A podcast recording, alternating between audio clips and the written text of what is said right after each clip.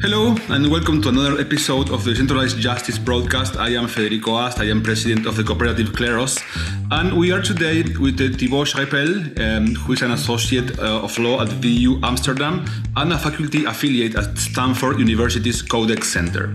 He also holds research and teaching positions at the University Paris 1, Panthéon Sorbonne, and Sciences Po in Paris and he's a blockchain expert appointed to the World Economic Forum and the World Bank. And he's a pioneer in the field of computational antitrust, which is the reason why I have been following his work for, for a long time now. And so, welcome, Thibault. I'm very happy to have you in the podcast. Yeah, thanks a lot for having me. D- delighted to to have a conversation with you.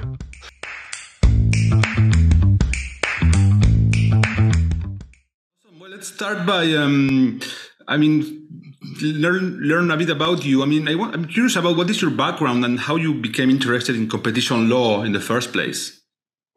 Wow. Um, so my background, that's the easy part. I'm a lawyer by training. Um, so went to law school. Uh, I've done, you know, all the five years in France, actually. Then I studied in the US and I completed a PhD with a two supervisors, one one in in Paris and another one in Chicago. Uh, so I was uh, working on EU competition law and antitrust. The reason why I got interested in that, um, um, you know, uh, members of of my family are uh, were very active and uh, well known for some of them, respected uh, psychologists. So I could hmm. talk about that for a very long time. I suppose because my dad was in you know, I've seen that from a very early young age. My my dad being doing all sorts of business activities. The last one being, I think this is quite cool, and I actually never said that in public. He had a, a theme park.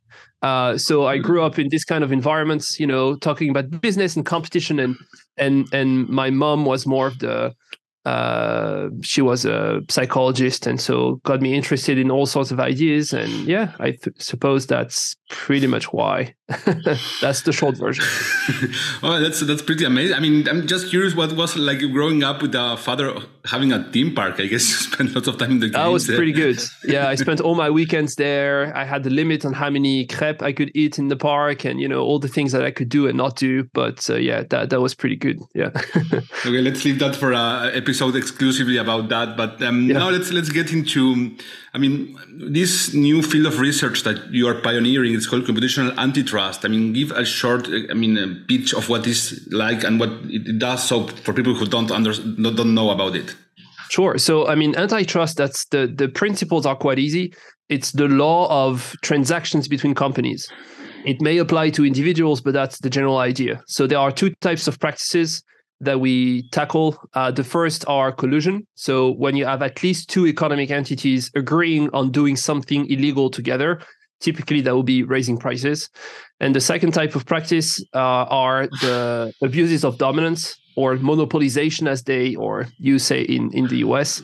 And here you look at just one market player so powerful that the market player can abuse other market players and in the end the consumer. So that's the antitrust part computational. So that's the use of computational power computation. So it's basically anything that is computer based so that's very broad. Uh, you could talk about you know using ai super advanced deep learning unsupervised learning. Uh, we can talk about blockchain. I'm sure we will talk about blockchain today. It could also be something you know more down to earth i suppose where you would do some sorts of network analysis or you would use a search engine or this kind of stuff. And so computational antitrust is the meeting between the two.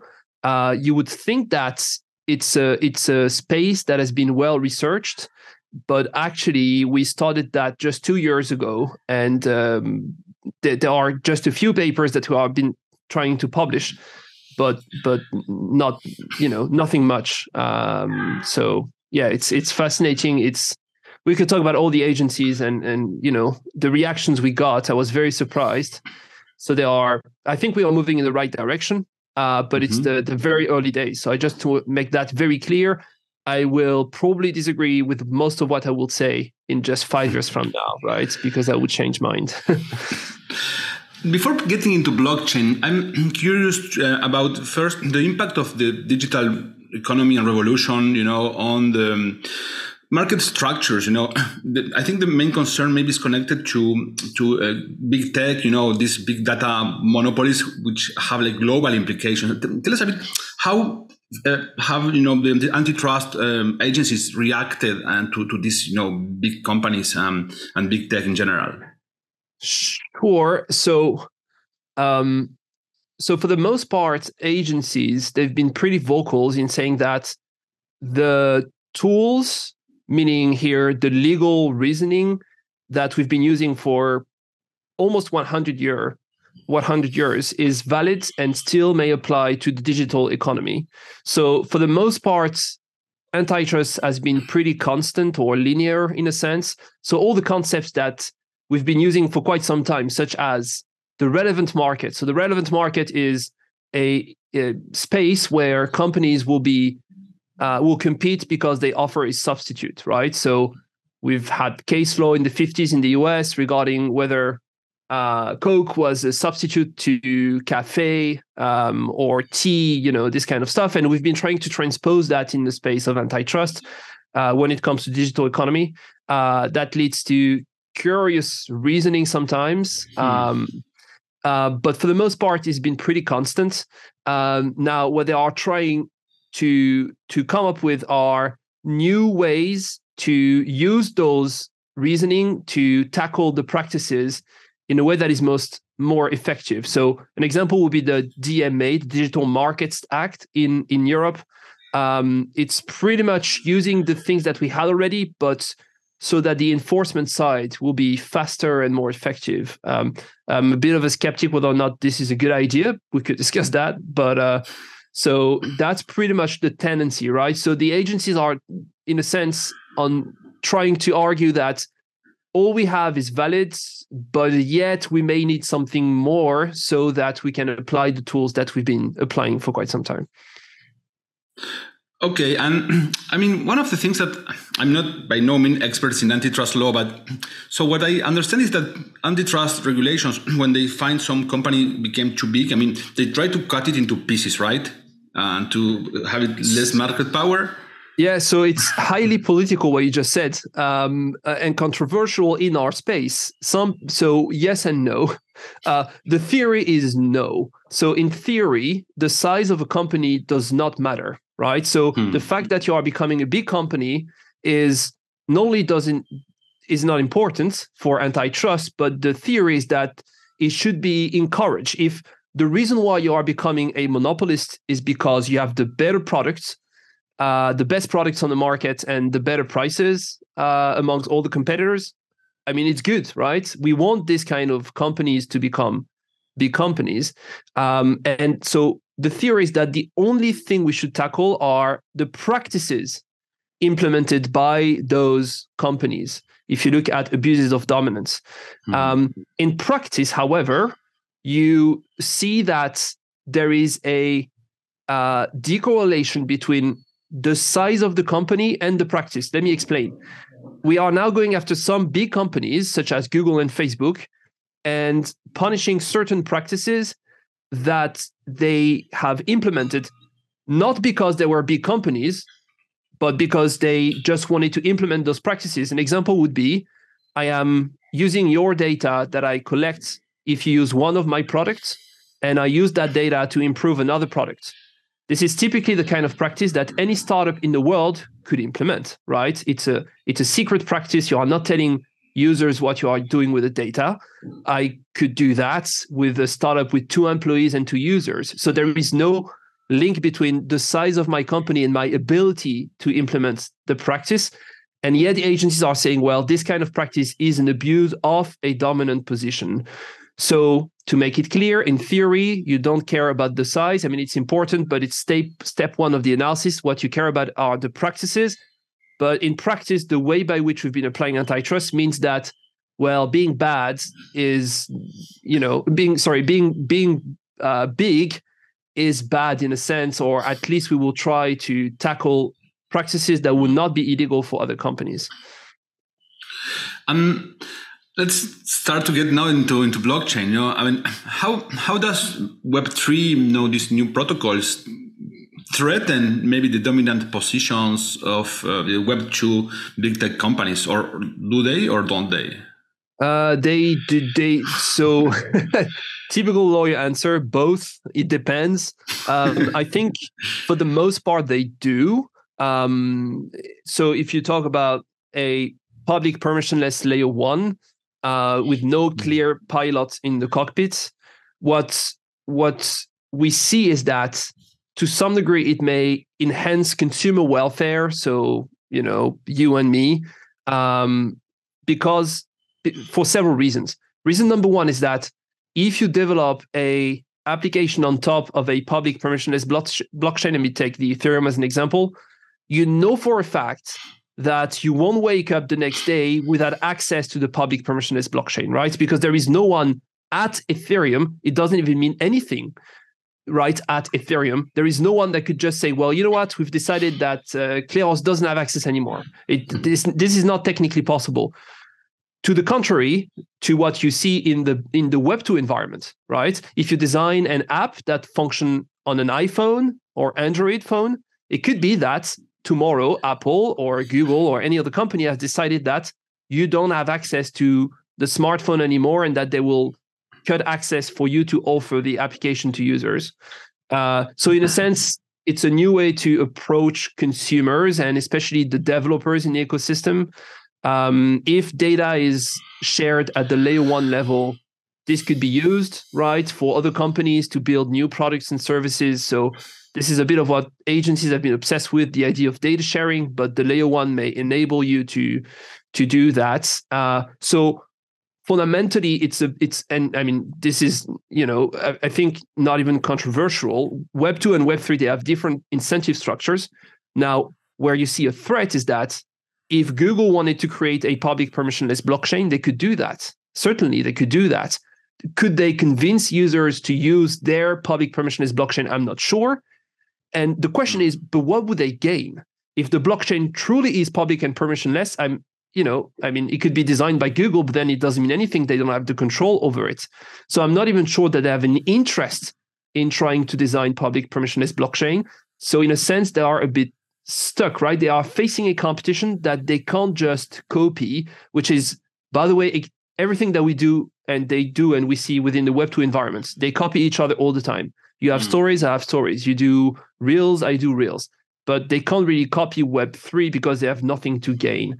So that's part of the answer. The other part is they are also using Web3 to, I believe, attract some users and to signal to those users look, you can trust Google, you can trust Facebook because some of our features will be Web3 related and we don't really control the use make of it.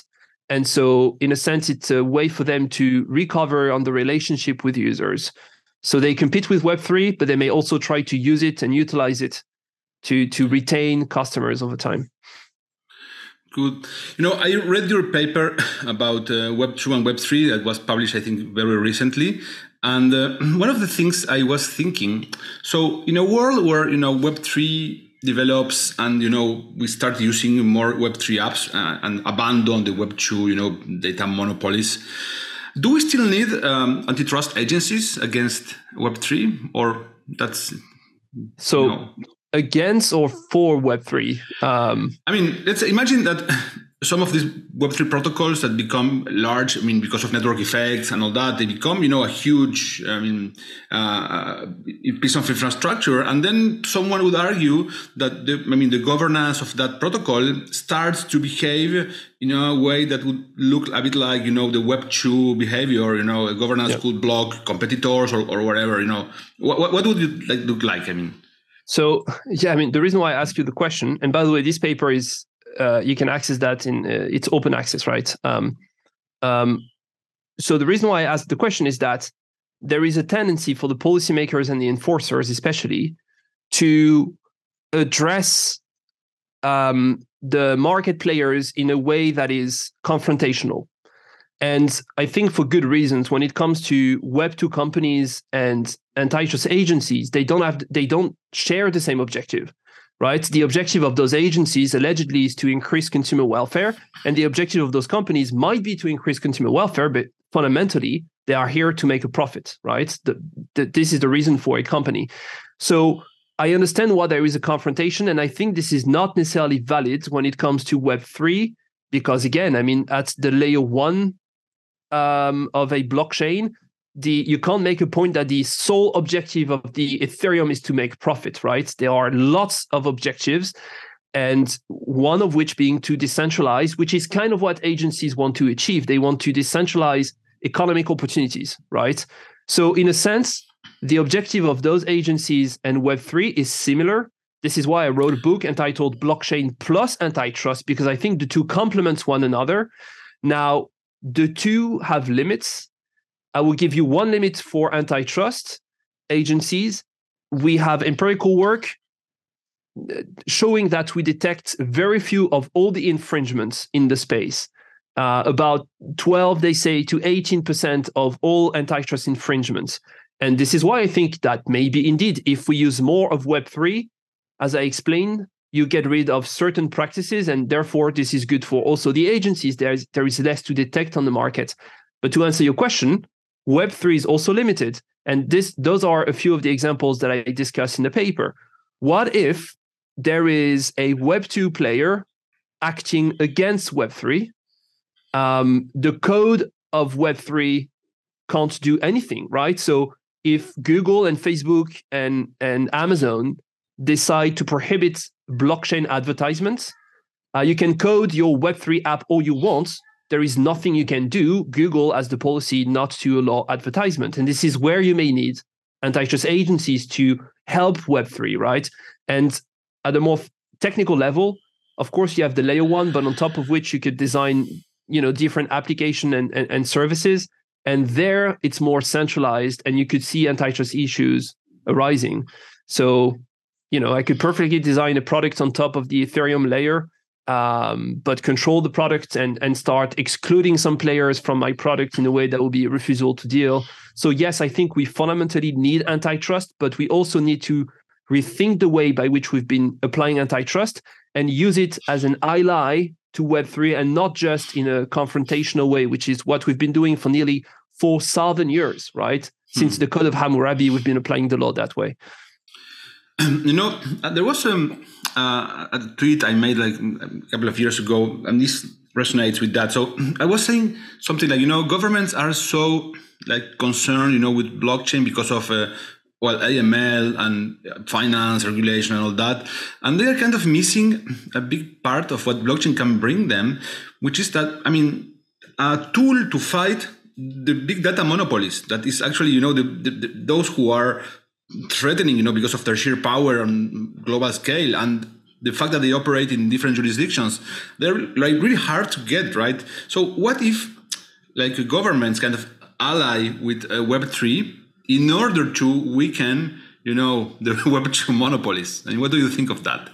Yeah, so uh, you know, this was the core of the idea of the book, and actually, prior to publishing the book, I co-authored a paper with Vitalik Buterin entitled "Blockchain Code as Antitrust." This is precisely the point we're making: that the code of blockchain at the layer one level, talking about public permissionless blockchains, may enable you to achieve some of the objectives that antitrust agencies want to achieve. You could take a step back and make the same point for data protection agencies, right?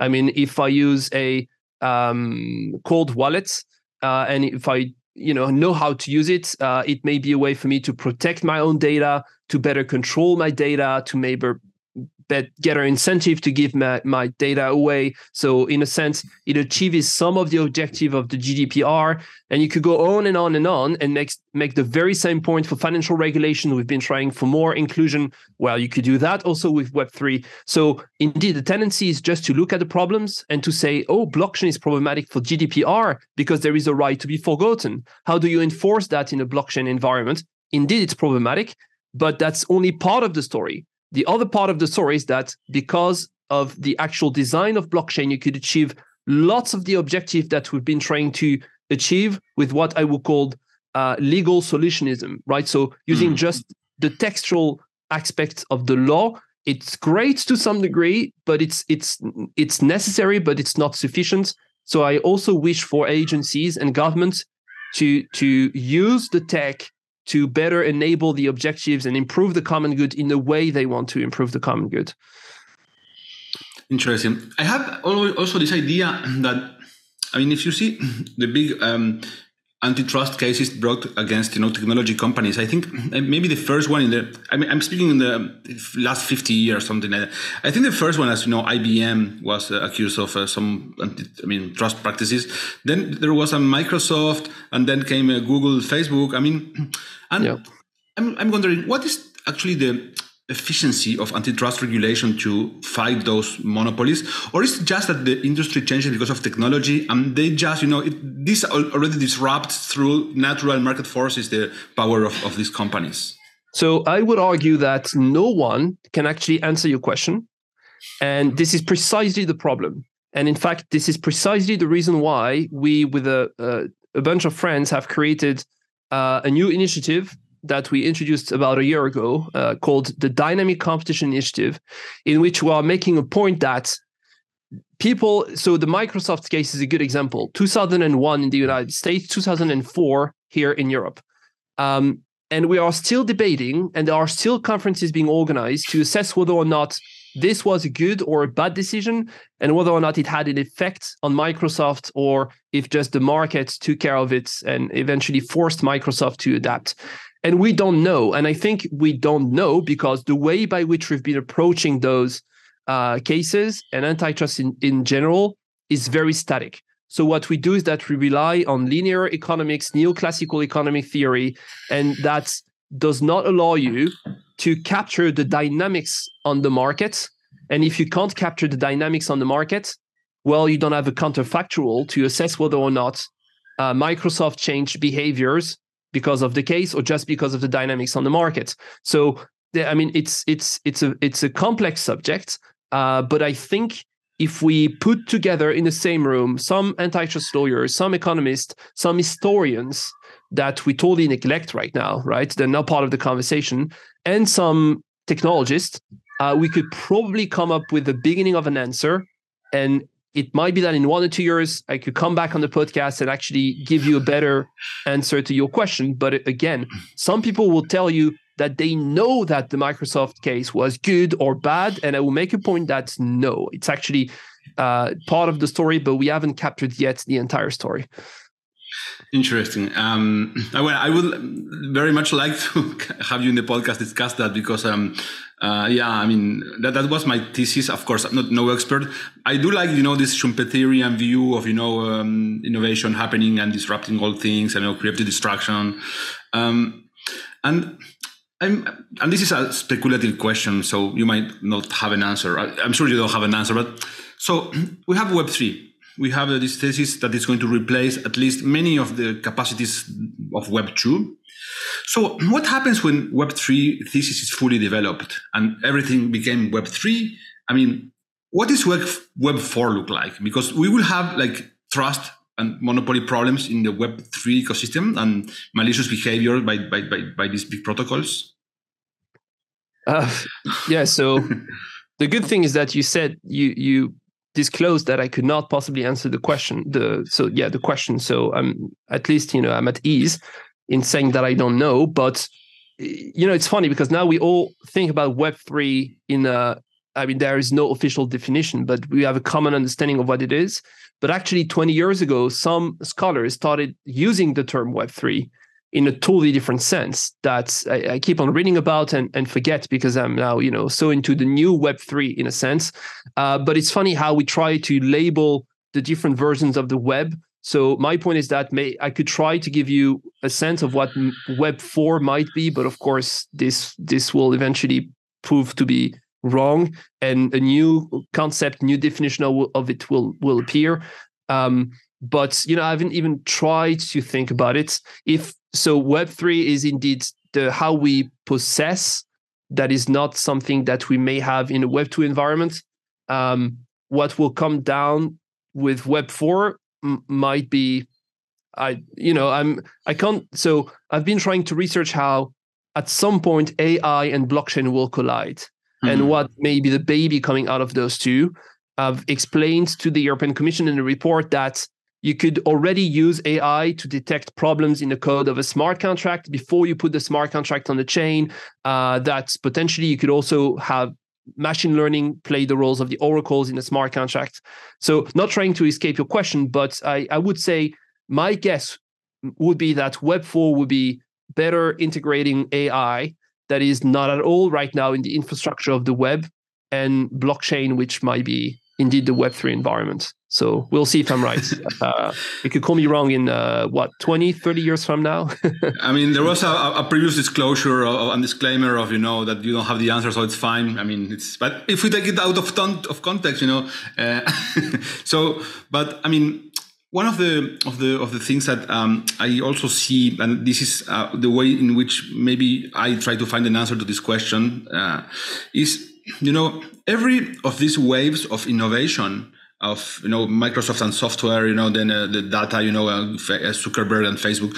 So you know they started like a, with a very positive, I mean, social, you know, um, context. You know, Bill Gates was a hero. You know, Zuckerberg in the early days of Facebook, he was a hero, democratizing access to information, communication for everyone. And you know, they end up becoming the villains when they become too big you know when they become the monopoly. And you know that's when they start to get attacked by well and everyone.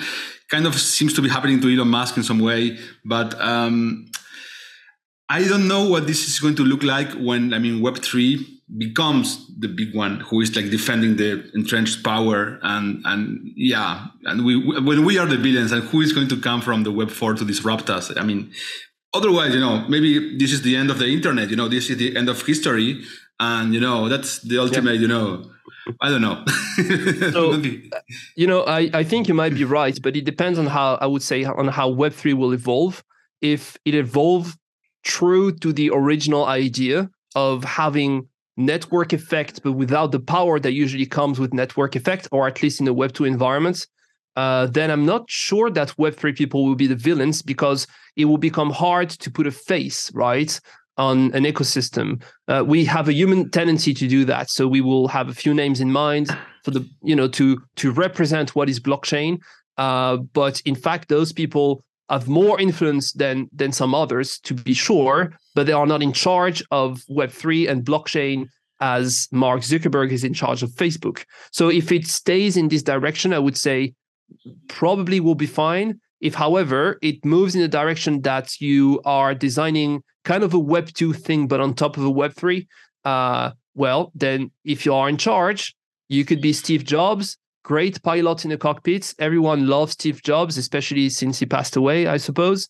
Um, but it could also be that you are indeed Mark Zuckerberg. And I'm not here to argue that he did a bad job, but we know that there is a trust issue at Facebook because people do not trust Mark Zuckerberg. And in fact, I think Wired is conducting a yearly uh, survey, and the re- the number one reason why people are not using Facebook is precisely because of that, because they do mm. not trust Mark Zuckerberg, not because they think that Instagram isn't cool or that TikTok is cooler, right? But it's for the trust, the trust elements. So if Web Web three moves in this direction of uh, fundamentally using a distributed, decentralized layer, but recapturing power uh, at the the uh, at this you know not upper um, uh, layer uh, on mm. on the chain, uh, then we will indeed face that, and Web four will come and uh, will vilify the Web three people, especially especially if I'm right in my prediction that Web four is blockchain plus AI, which I just made up by the way. Um, then the question will become can we do we trust ai more than we trust humans? And so far the answer to this question is negative right? If there is a driveless car causing an accident that's all over the news. A human being causing an accident is okay.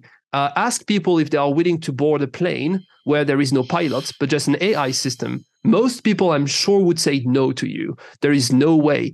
Uh, in 10 20 years from now we'll see. We may be in a different position. So web 4 if indeed that is ai plus blockchain it might be that we will trust ai so much as a human species that uh, uh, indeed it would vilify the web 3 environment. But this is highly spe- speculative of course.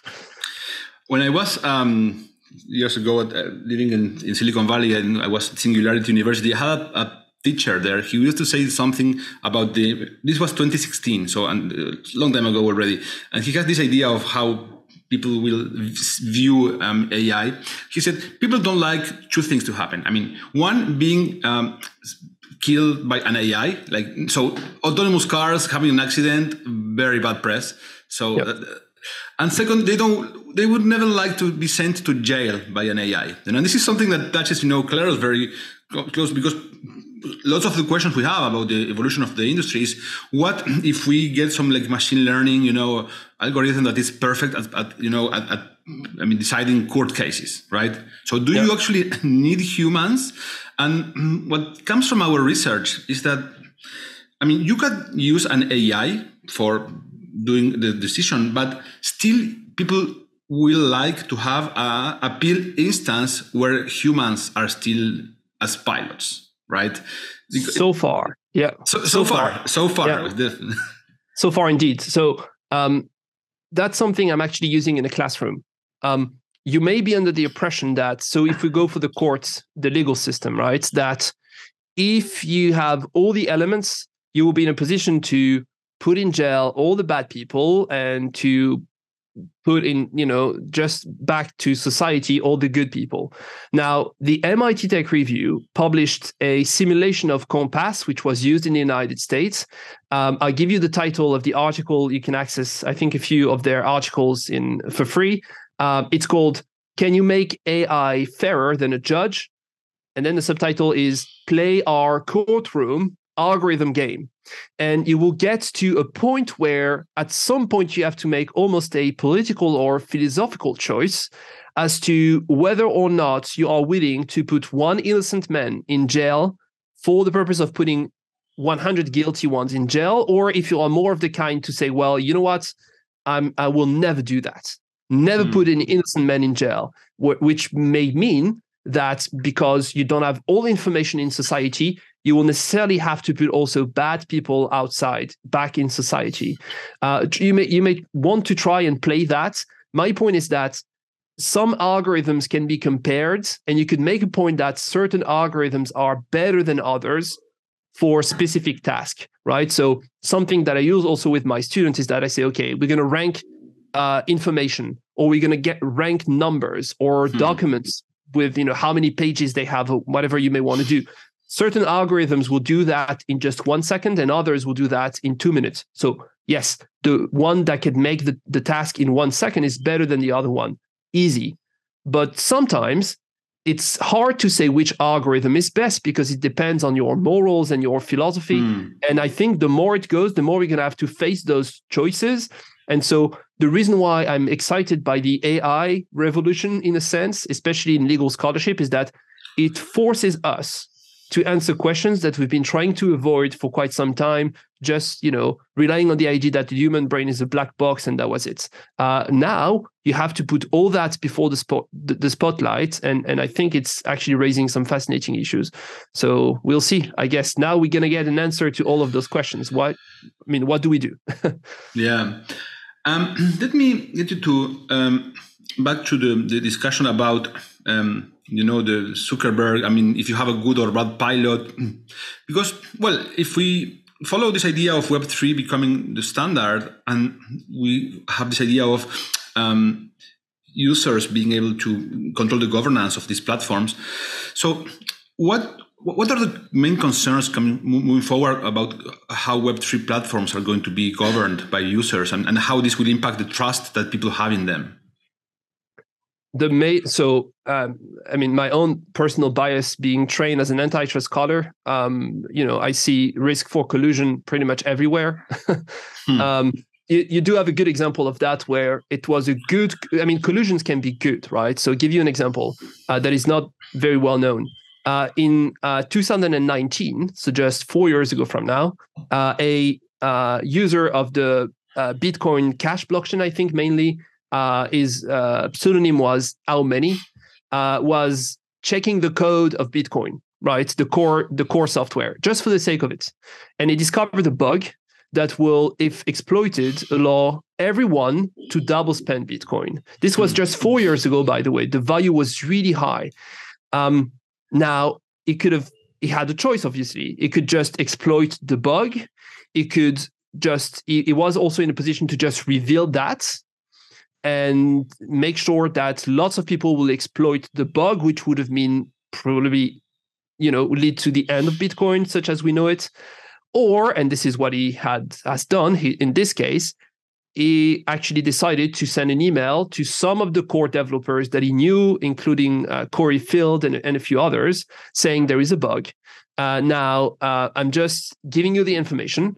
Um, and um, if if you want to try to patch the bug and to push the release of a new version of the Bitcoin Core software, I can help you with that.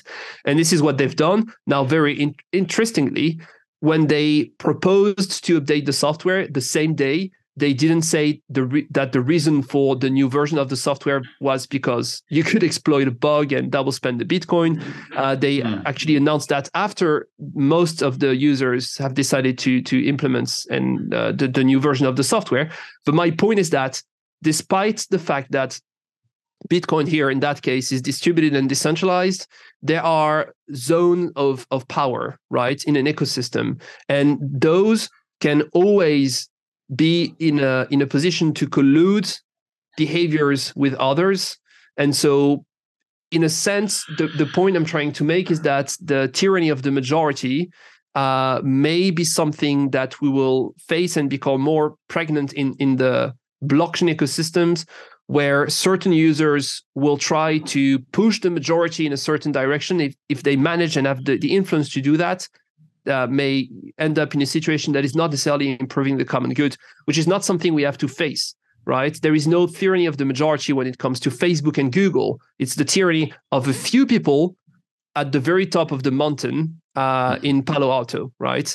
So who knows which tyranny is best? I would say the tyranny of the majority is better than the tyranny of a small minority.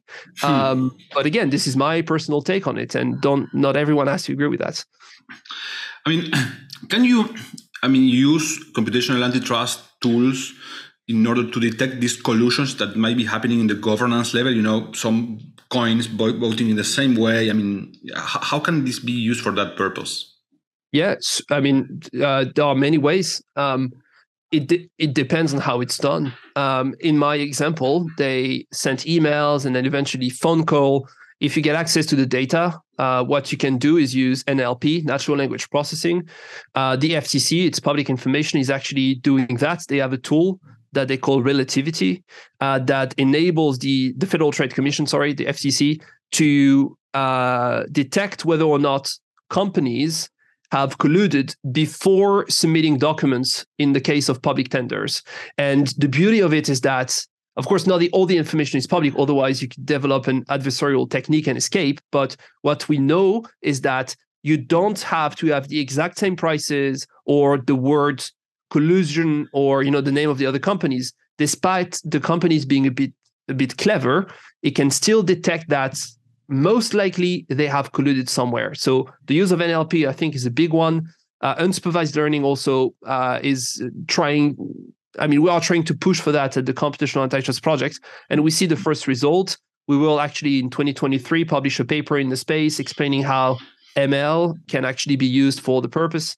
Uh, you could do network analysis. It's also quite clever what you could do with it. In a few days, we will publish a paper uh, showing that you could actually put together groups of decisions, but decisions are text based on the similarity and and detect patterns as out of the visualization you may make of the the entire network. So there are many tools, uh, way too many, in fact, for me to to go deep inside all of those right now. Uh, but I'm under the impression that we're gonna have no choice but to go in this direction, right? You can't just have market players incredibly more sophisticated, and uh, the regulators with the good old-fashioned technique of just throwing 100 interns on on the on the case, right? It, it doesn't work that way. If you need to scale up, a good example was the Google Shopping. They had to analyze 1.7 billion documents. Uh, you can have all the interns that you want, you it won't do the trick. So you're going to have to invest in computational tools no matter what. Hmm. Um, okay, um, that's a bad future for interns and replaced by AI. You know, in the world of antitrust, at least. Or, or they will make use of AI, right? Or it, that. it could also be, yeah, that you will use GPT, Chat GPT 15 by the time, and become a better intern. Uh, but the old, I mean, I've seen, you know, back in the days, I'm not that old, but I've seen rooms with 100 interns uh, putting just a just with the one task, which was to write the transcript of phone conversation uh, recorded between traders to Mhm. detect whether or not eventually you will see one trader one day saying yes, I agreed with another one. And that was it. So first of all, it's highly inefficient. All they were doing for six months of internship was to record and transcript all the conversations. Uh, but plus, the analysis can't be good because if no trader is actually saying, "Well, yes, I have colluded with another one," uh, you cannot detect patterns out of you know emerging conversations. So I think no, it's a bright future for intern and actually a, a better future than what used to be the case 20 years ago. Why? Because the tech divide that we will see between generations may actually put interns and young associates, young people in companies in a, in a situation where they master the tech, the technical aspects, and that therefore the top of those institutions may need to rely on them, right? Because they understand the tech and not the top of the management, which wasn't a thing 30 years ago. So I would say, don't be a dinosaur. Be be young and be aware of the tech. Uh, and and if so, I'm pretty sure you're gonna uh, go up in the hierarchy quite fast. Awesome. Well, let's. Um, I'm just heading to the end of this of this podcast. Um, just one last question. What um, materials, readings, or videos can you recommend to people who want to learn more about computational antitrust and everything we have been discussing uh, today? Uh, so quite a few. Um, everything I do and all the projects I'm engaged with are open access. Uh, so that's the first good news. Now let me give you a list for computational antitrust. If you just Google or Bing or DuckDuckGo or use a Web3 um, equivalent to that, computational antitrust, you will you will find the the project. You could also just enter the URL computationalantitrust.com. It will lead you to our website at uh, Stanford, and there you can access all the papers. We organize a yearly conference. They are recorded. Everything is put on YouTube. So uh, that's one. Uh, for blockchain antitrust, if you are interested in the intersection between the two, I've recorded 15 videos that corresponds to the 15 chapters of my book, which, by the way, is also accessible in open access. Uh, so if you just enter my name on uh, YouTube, uh, you will find those 15 videos. Uh, if you are really into it, I may organize a summer school. There is a website where you could get a certificate, uh, blockchain, um, onlinecourse.org. Uh, but uh, yeah, I think th- those are pretty much all the resources. And uh, for the rest, um, you can find pretty much all I write at uh, networklawreview.org, where I invite a bunch of scholars to to publish regular articles on the subject. So and please be in touch. Don't be in, but don't be a stranger. Uh, you can And- find my email address. And follow him on Twitter. Follow Thibault on Twitter. What's your Twitter handle? Yeah. So also Twitter, of course. Uh, we talked about Elon Musk. Uh, so it's Prof, um, like Professor uh, Schrepel, uh, my last name. Um, so yeah, please. Uh, Twitter is a lot of fun. Um, so engage with me on Twitter by all means. Awesome. Well, Thibault, thank you very much for being us uh, today. Um, this was another episode of the Centralized Justice broadcast. I am Federico Ast, president of the Cooperative Kleros. See you in the next episode. Bye bye. Thanks so much.